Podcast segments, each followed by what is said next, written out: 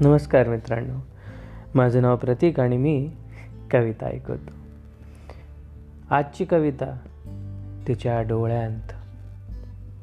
तिच्या डोळ्यांत साठवते ती हजारो स्वप्नांची रेखाचित्रे. तिच्या डोळ्यांत साठवते ती हजारो स्वप्नांची रेखाचित्रे.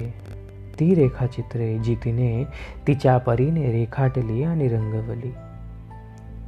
डोळ्यांत दिसते मला तिच्या मनाच्या कुपीतले मर्म आणि काही जखमा. डोळ्यांत दिसतात मला तिच्या मनातल्या कुपीतले काही मर्म आणि काही जखमा. आतापर्यंत सांभाळत आली ती त्या जखमांना. त्यांना गोंजारलं तिने स्वीकारलं त्यांचं अस्तित्व तिच्या आयुष्यात आणि प्रवास केला त्यांच्यासोबत. आजवर जेव्हा हसते ती तेव्हा एक जखम बरी होते.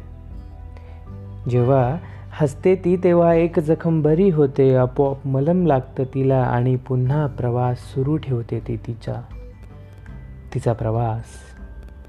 तिचा प्रवास तिच्या अस्तित्वाचा प्रवास तिच्या स्वप्नांचा प्रवास आणि तिच्या कुतूहलाचा प्रवास.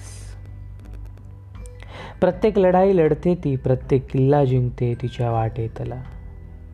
मनोरे उभारते तिच्या कल्पनांचे आणि एखादा मनोरा पडलाच तर पुन्हा त्याचं बांधकाम सुरू करते पायथ्यापासून. अशी ती आणि तिची स्वप्ने. अशी ती आणि तिची स्वप्ने. एक दिवशी जग बघेल तिला. पुन्हा एकदा जिंकताना अगदी हसत हसत